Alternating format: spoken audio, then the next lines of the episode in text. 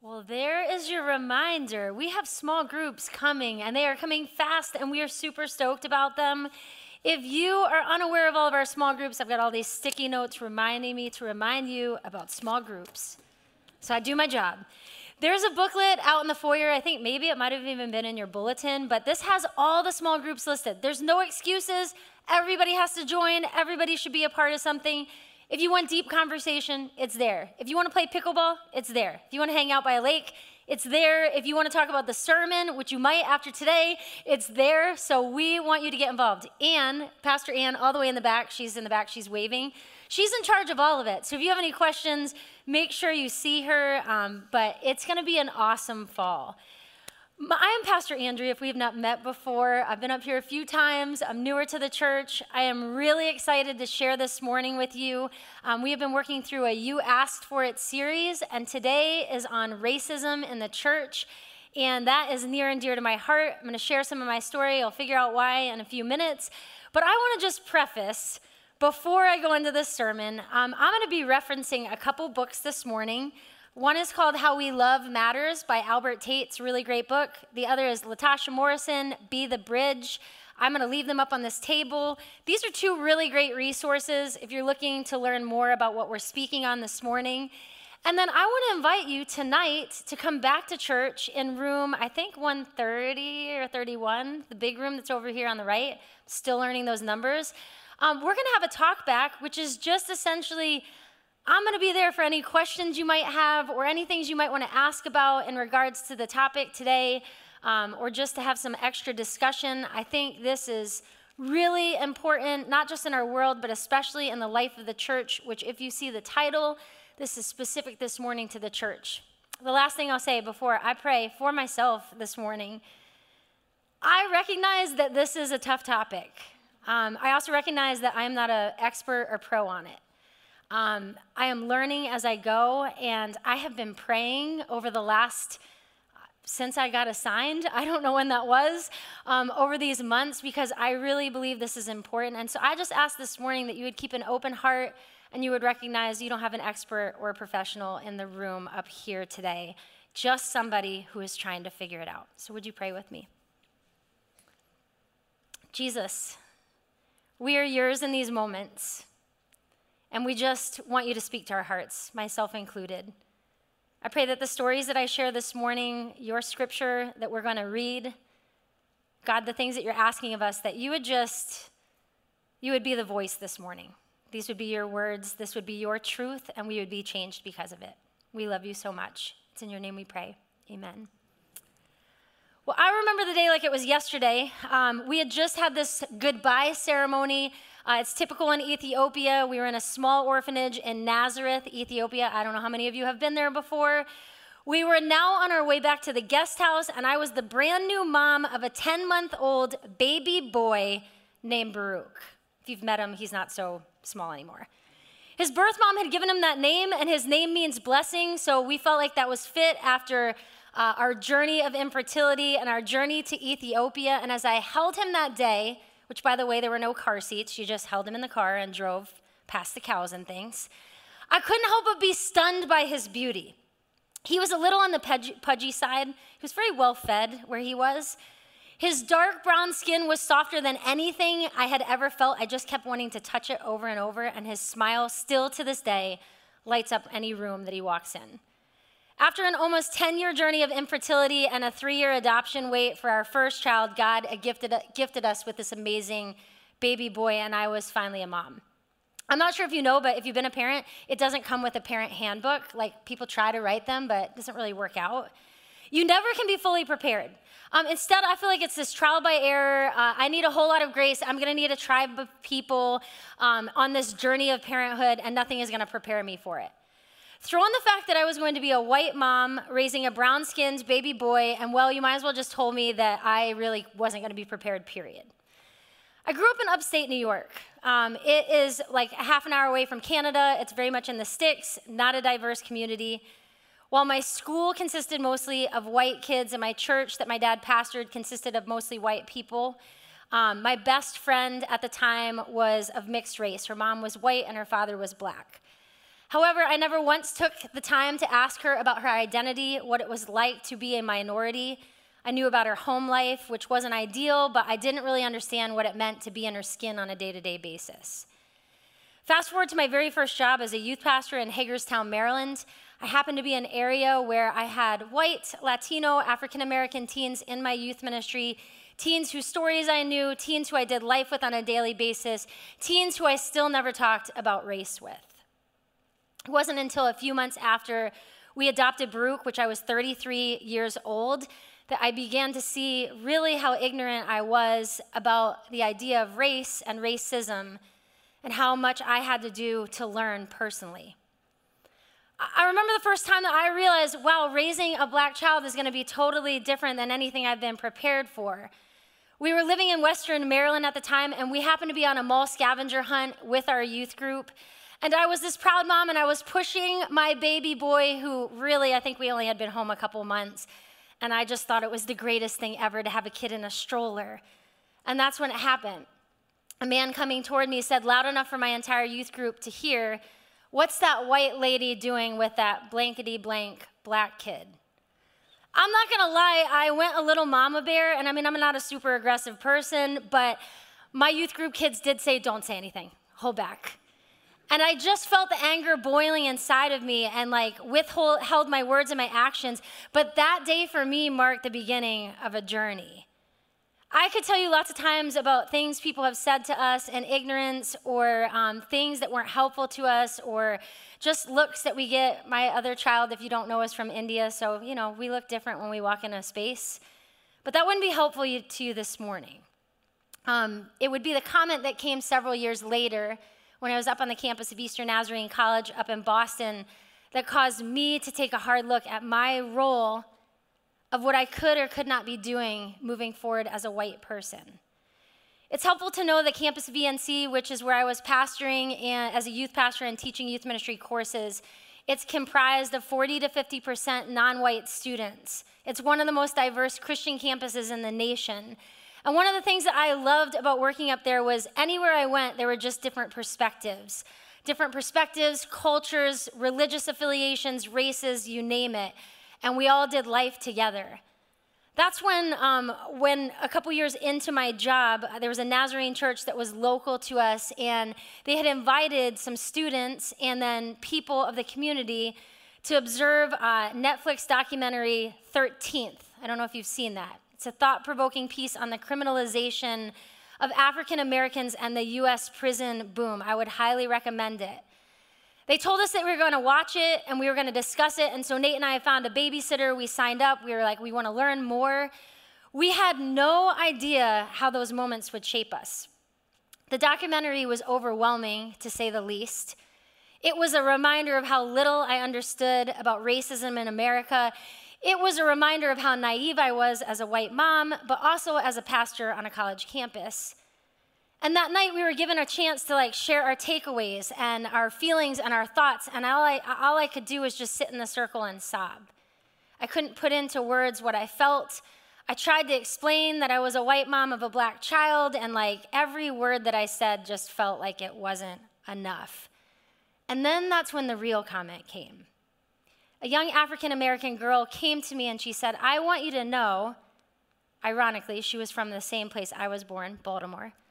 I want you to know that just because you and your husband are white does not mean that your black child is.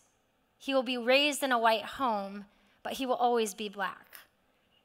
And honestly, I didn't know how to respond. I think I was a little defensive at first, like, what are you trying to tell me?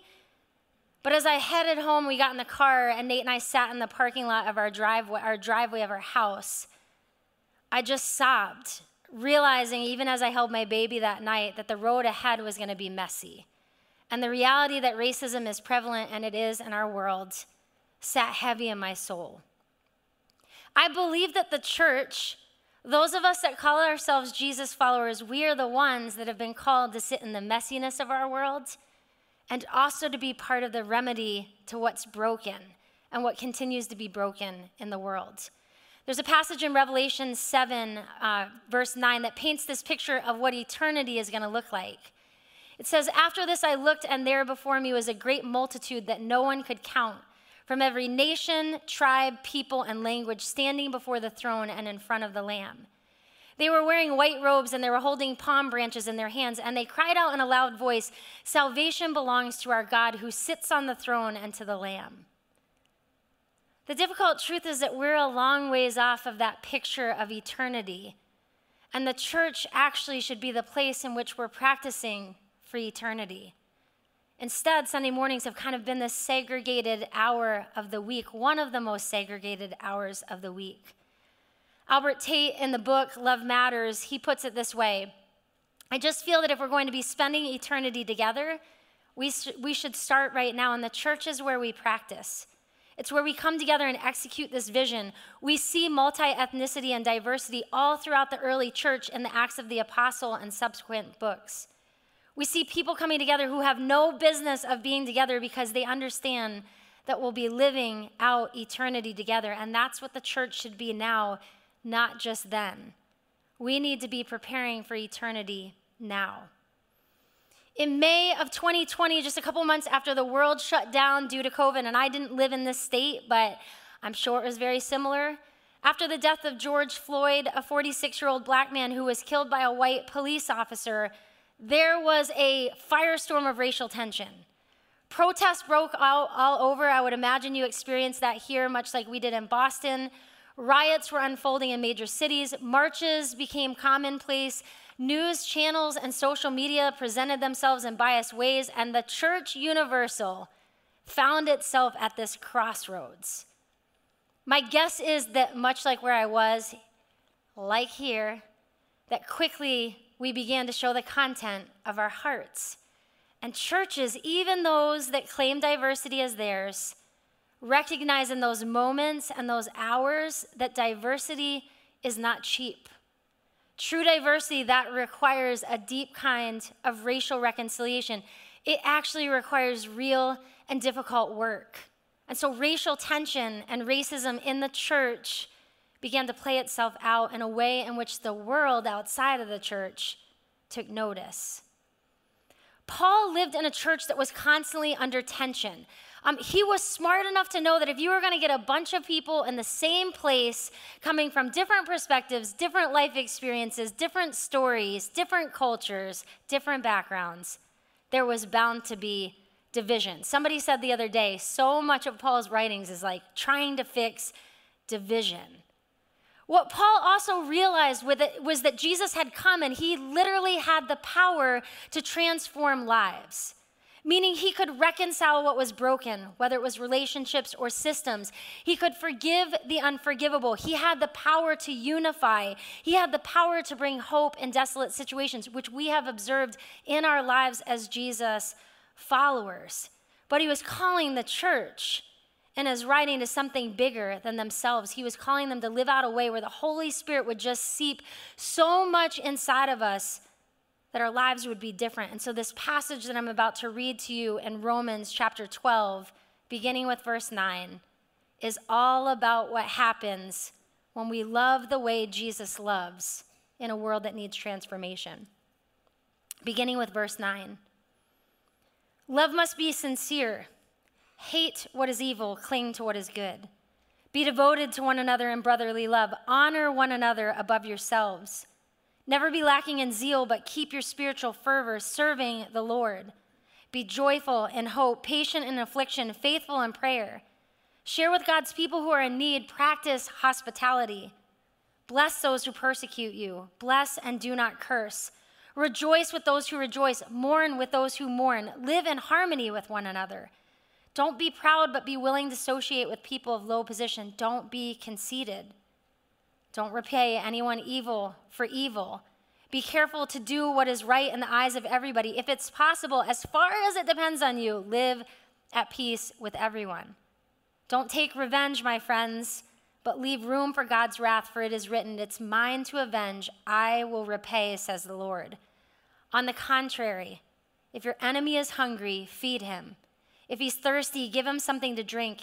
In doing this, you'll, reap, you'll heap burning coals on his head. Do not be overcome by evil, but overcome evil with good. I want to tell you this morning that how we choose to love one another matters.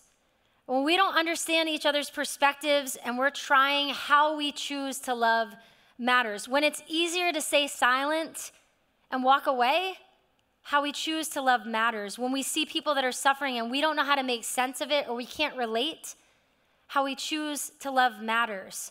When we would rather shut off the news and pretend this isn't happening in our world, how we choose to love matters. And when it comes to racial tension in the church, that is still 100% prevalent, how we choose to love, as Paul talks about, matters. This kind of love that Paul is talking about, it's not a human kind of love. Thank goodness that the Holy Spirit hap- helps us in that. It is others oriented, it is sacrificial, it's unselfish, it takes initiative, it suffers with, it spends its life on behalf of others. I love the Beacon commentary when I was studying this passage said, said this love isn't just a feeling. It is sincere goodwill seeking to understand and identify with one another. Love listens, love's honest, love quickly surrenders its own opinions and prejudices when truth becomes apparent. Love reaches out the hand and opens the heart to the other. It says, I see you, I hear you, I am here. Love does not play games. It really cares and it stands ready to sacrifice self for the other's welfare and happiness. It's literally a Jesus kind of love. And so when I read that and I think about the church universal, and honestly, I've only been in this church for about nine months, and you have welcomed my family of mixed race in this space, I still wonder are we really handling racism in the church in the way that Paul talks about? As a kid, our family used to eat around a table much like this, although this is much prettier than one we owned when we were younger. But we used to eat around the table. My every uh, uh on occasion, special occasion, my mom would give us a TV tray and we could watch TV. Those of you that grew up with that, maybe you know what that is. But we mostly gathered around this table, and when we sat around there, I have two sisters, two parents. My dad was a pastor. Uh, my mom and my dad, um, we would sit around that table and we would talk about the latest sports we were playing, the boys we liked, uh, the stuff that was happening in school with our friends, who we had a crush on, all that good stuff. We'd bicker with our parents. It was just what you did around the table. Fast forward, we're all, uh, I think we're all over 40 now, so that's good for all of us old people. We gathered on this table just a couple weeks ago. We were in New Jersey on vacation, and we gather around and we're all scrunched in there with our uh, kids now and like my brother-in-laws and like it's 14 of us there's a lot of us and the conversations have shifted now we begin to listen to each other's stories about where God's working, where God's challenging us. Um, we disagree over news stations, and let me tell you, it's divided in the household. I won't tell you which way. We raise our voices, we get mad at each other, we get angry, we cry, we laugh, we play games, we ask hard questions. It is a family table and it is a place of safety for us. When I first started as a youth pastor, I don't know how this started. You'll have to ask somebody that has a better memory than me, but we started something called Spaghetti Wednesday. And we would invite our youth workers around the table before youth group, and we would eat spaghetti. Fast forward to when we get up to ENC, the college, and we began to open our house to college students. And we would have Spaghetti Wednesday. If you ask anybody, they know exactly what it is. At 5 p.m., all these college students would dump in. They'd get one bowl of spaghetti, one brownie, one piece of garlic bread. It was very low key and very cheap. Nate made all of it. When they came into our space and they sat around our table, our hope was that they would feel loved and they would feel valued and they would have a place to call home. If you popped in on any given night, you would hear conversations about the cafeteria food they hated, the professor that they hated. They hated a lot of things as college students, so whatever was on the docket for that day. And then we would have really tough conversations conversations on race, conversations on the LGBTQ community, conversations on politics, on religion, on whatever was on the docket that day. They were not people that held back. I'm not gonna lie, sometimes it got messy. And there were some days that I would text saying, I'm sorry I said that. Can I clarify this? What did you mean by that? There were times that were ugly and there were times that were moments of grace, but at the end of the day, those students taught me more about life perspective than I would have ever been able to learn. We could have sat around with TV trays easily in our house, but instead we squeezed around this table. And all of our brokenness, our humanity, literally, like sometimes there were 20 people around a table this size. our prejudices, our flaws, our biases, trying to listen to where each other were coming from. And I think that that's what God desires for the church in particular. That when people walk in, regardless of their race, regardless of where they've come from, they would sit down at the table together and they would say, This is what I've been looking for. Here's the problem, and I know that this is hard to say. Sometimes we settle for the appearance of diversity in the church when Jesus desires something more. It's kind of like getting everybody in a room with their own TV trays when he wants us to do the hard life around the table. A table where tension is real, a table where questions are allowed to be asked, a table where disagreements are a reality, and sometimes you walk away, but you always come back to the table. It's a table of humility, it's a table of respect, it's a table of openness. And part of the reason I think we have a hard time coming to the table is because many of us haven't come to the realization that racism is a reality, not just in our world, but in the church. I don't think anybody likes to be called racist, but we've all walked in with our own biases. We say we're colorblind, but we make assumptions based on culture and race and skin color. And even as I've talked with my friends of color, and they've shared their experiences, not just in this church, but other churches, of feeling other in a church setting, the reality is we're not drawn to people that look different than us. It's not normal for us just to be gravitated towards people that come from a different background or a different culture. And I'm saying this morning that we're missing out when we don't take the time to hear each other's stories or see from a different perspective. We, we're missing out when we only talk about race when something big is happening in the news. We're missing out when we don't look at history or try to work towards deep reconciliation. When we make general comments towards people who are Asian or African American or Latino or whatever minority, we're missing out on actually getting to know the person and their traits and their giftings and their abilities. When we as the church come into this space and we fail to acknowledge the person in the room that looks different than us, we're missing out on richness of relationships. And so, as I've studied and I've thought about this, and I've thought, wow, they're putting the newest pastor up there to talk about this particular thing. How do I not offend everybody? My guess is that some of us actually need to be offended. Some of us need to be reminded that this is a reality. And I don't come here with all the right answers all the things that I've put into practice and hey, it worked, it's great. But I come this morning knowing I have privilege, both as a white person and especially as a pastor, as I share with you.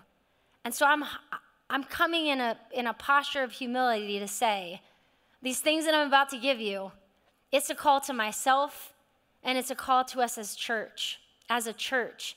I don't want to just tell you what I know. I want to challenge us as a church family sitting around the table together to seven things, and I would encourage you to write these down, that I think come out of Paul's passage in Romans 12 that might just be the start and the scratching on the surface to being a bridge to reconciliation. Because the church, you guys, is where it's going to happen when we look around our world. So, number one is this start with a posture of humility. In Latasha Morrison's book, which is a great book to first start on this, um, it's called Be the Bridge. She says, if you're white, if you come from the majority culture, you'll need to bend low in a posture of humility. You may need to, to talk less, that's hard for me, and listen more, opening your heart to the voices of your non white brothers and sisters. If you're black, Latino, Native American, or part of any other non white group, you'll come in with your own posture of humility, though it will look different than that of your white brothers and sisters. In humility, you might need to sit with other non white groups and learn their stories. Humility says we lay our agenda down. That's really hard. What we think we know or what our privilege is, all of it, we lay it down at the foot of the cross and we start by seeing each other. Pastor Jake talked about humility last week as we were talking about reconciling relationships, which ironically, those, these things go together. This is no different. Humility takes work, and it takes the Holy Spirit to help us to think less about ourselves and more about the person sitting across from us. It is a posture that we approach with as people. The second thing is this to study the hard truths of history. Um, if there is anything I've taken away in the last like two months of my life, it's that I have no idea what happened in history. Um, as I begin to read books that my mentors shared with me, that my friends have shared with me, I haven't even begun to dug the, like dig in or scratch the surface of the pain that our non-white brothers and sisters have experienced. And I will tell you, it will overwhelm you as you read we can't actually hate what's evil as he's talking about in Romans 12 in the in the chapter verse 9 let alone repent and move to a place of reconciliation if we have no idea what the what the past has included pain pain wise um, it takes us understanding that even though maybe that wasn't our responsibility we weren't born there it actually is our res- responsibility it is part of our responsibility as the body of Christ. Um, we have that responsibility. It is our role to learn and to listen and to accept what is truth from history in the modern realities of today in order to move forward. And so I would just encourage you study the hard truths, and it is hard. Number three, celebrate our differences. Um, we love to use the term colorblind. I'm not actually sure that that's what God desires for us.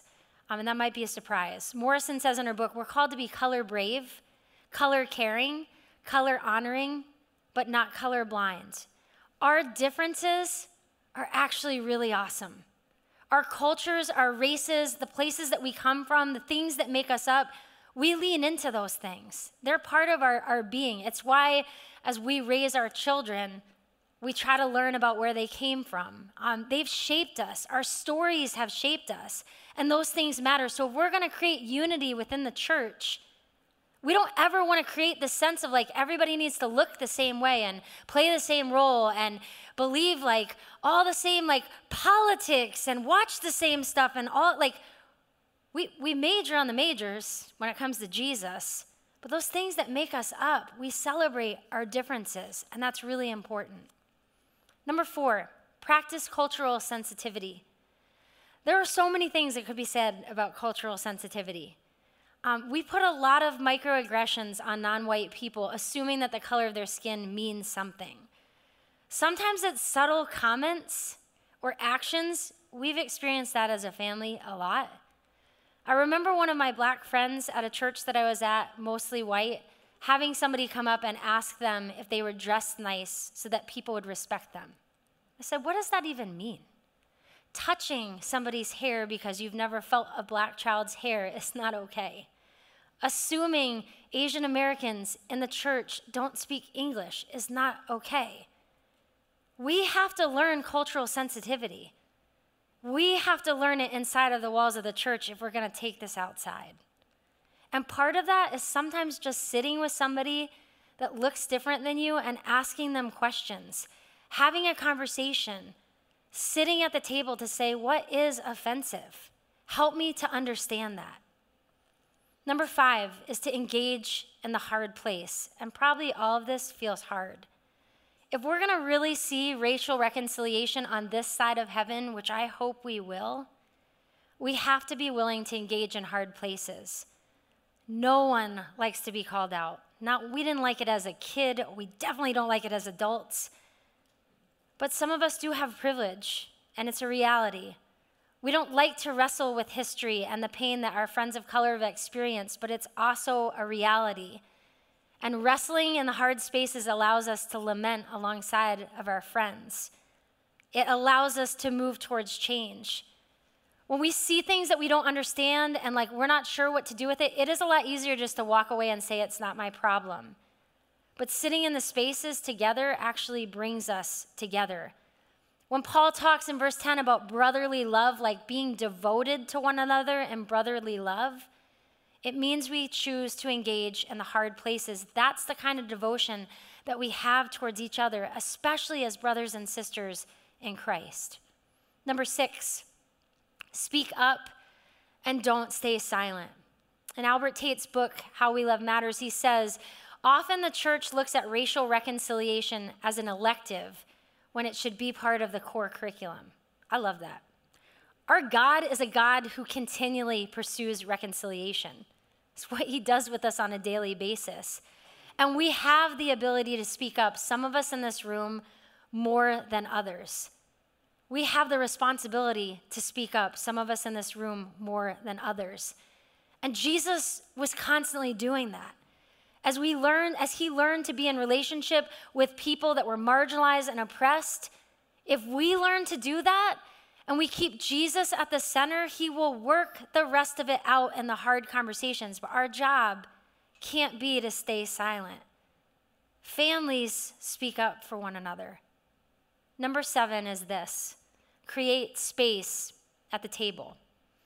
In the end, racial reconciliation will really only happen not because we read a really great book, but because we invite people to the table to sit with us and do life together.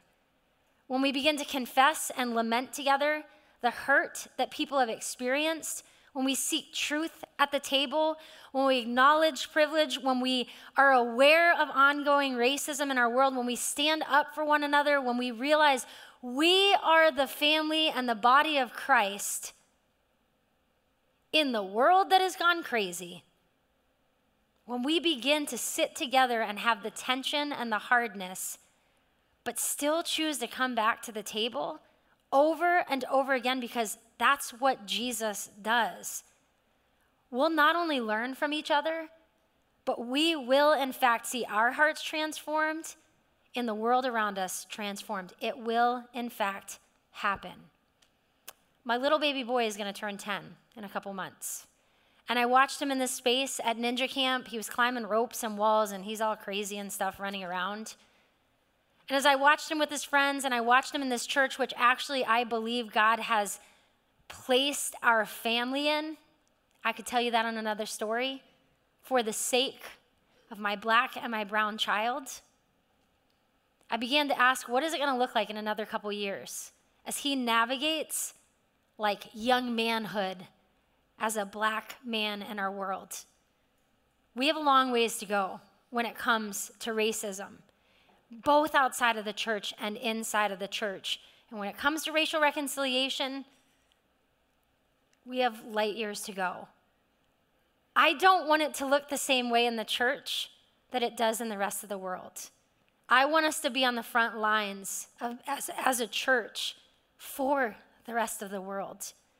Morrison says at the close of her book Jesus didn't come to restore individual people, he came to break down systems of oppression, to provide a way for his kingdom to appear as it is in heaven.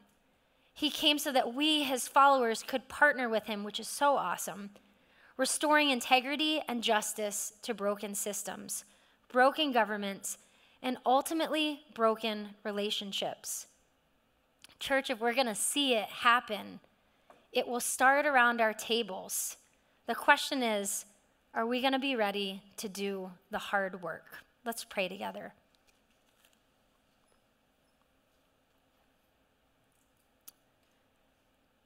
Jesus, you have done an awful lot for us. I think sometimes we forget that. You saw us in our brokenness and our humanity, and you stepped in and you said, No matter what, I'm going to lay my, my life down for you. And if we were to go around this room in this space, none of us deserve it.